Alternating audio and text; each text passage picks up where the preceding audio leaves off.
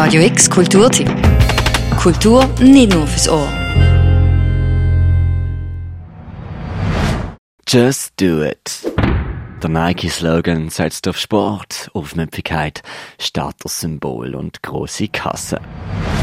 Ziemlich interessant eigentlich, haben sich eine junge Theatergruppe gedacht, die nächste Woche das Stück auf die Bühne von der Kaserne bringen werden.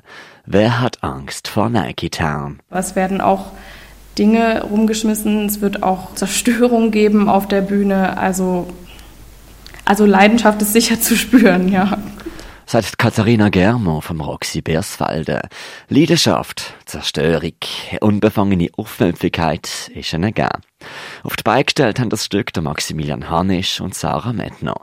Es ist eins von über 100 Konzepten, die eingereicht worden sind und auf eine Förderung gehofft haben.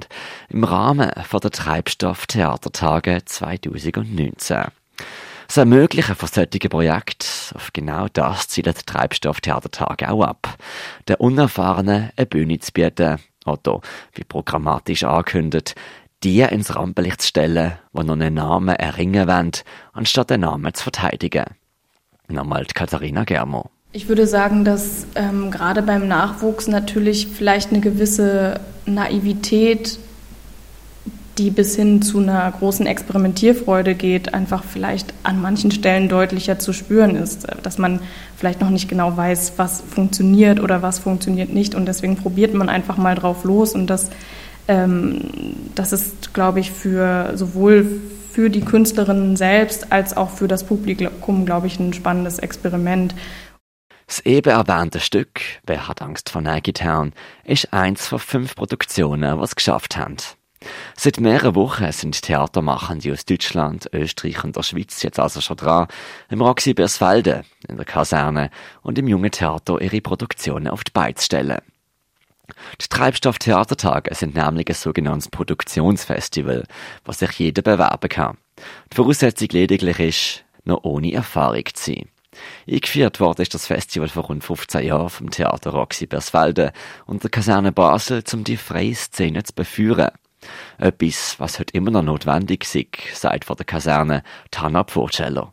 Es ist auch jetzt sehr, sehr schwer, ähm, ähm, einen Einstieg zu finden, immer noch ähm, hier bei den öffentlichen Geldgebern ähm, ein Projekt einzureichen, wenn man ähm, quasi noch nicht sich mal ausprobieren konnte und die Hemmschwelle etwas niedriger sind. Und dafür ist es auf jeden Fall ähm, sehr hilfreich, Treibstoff zu haben.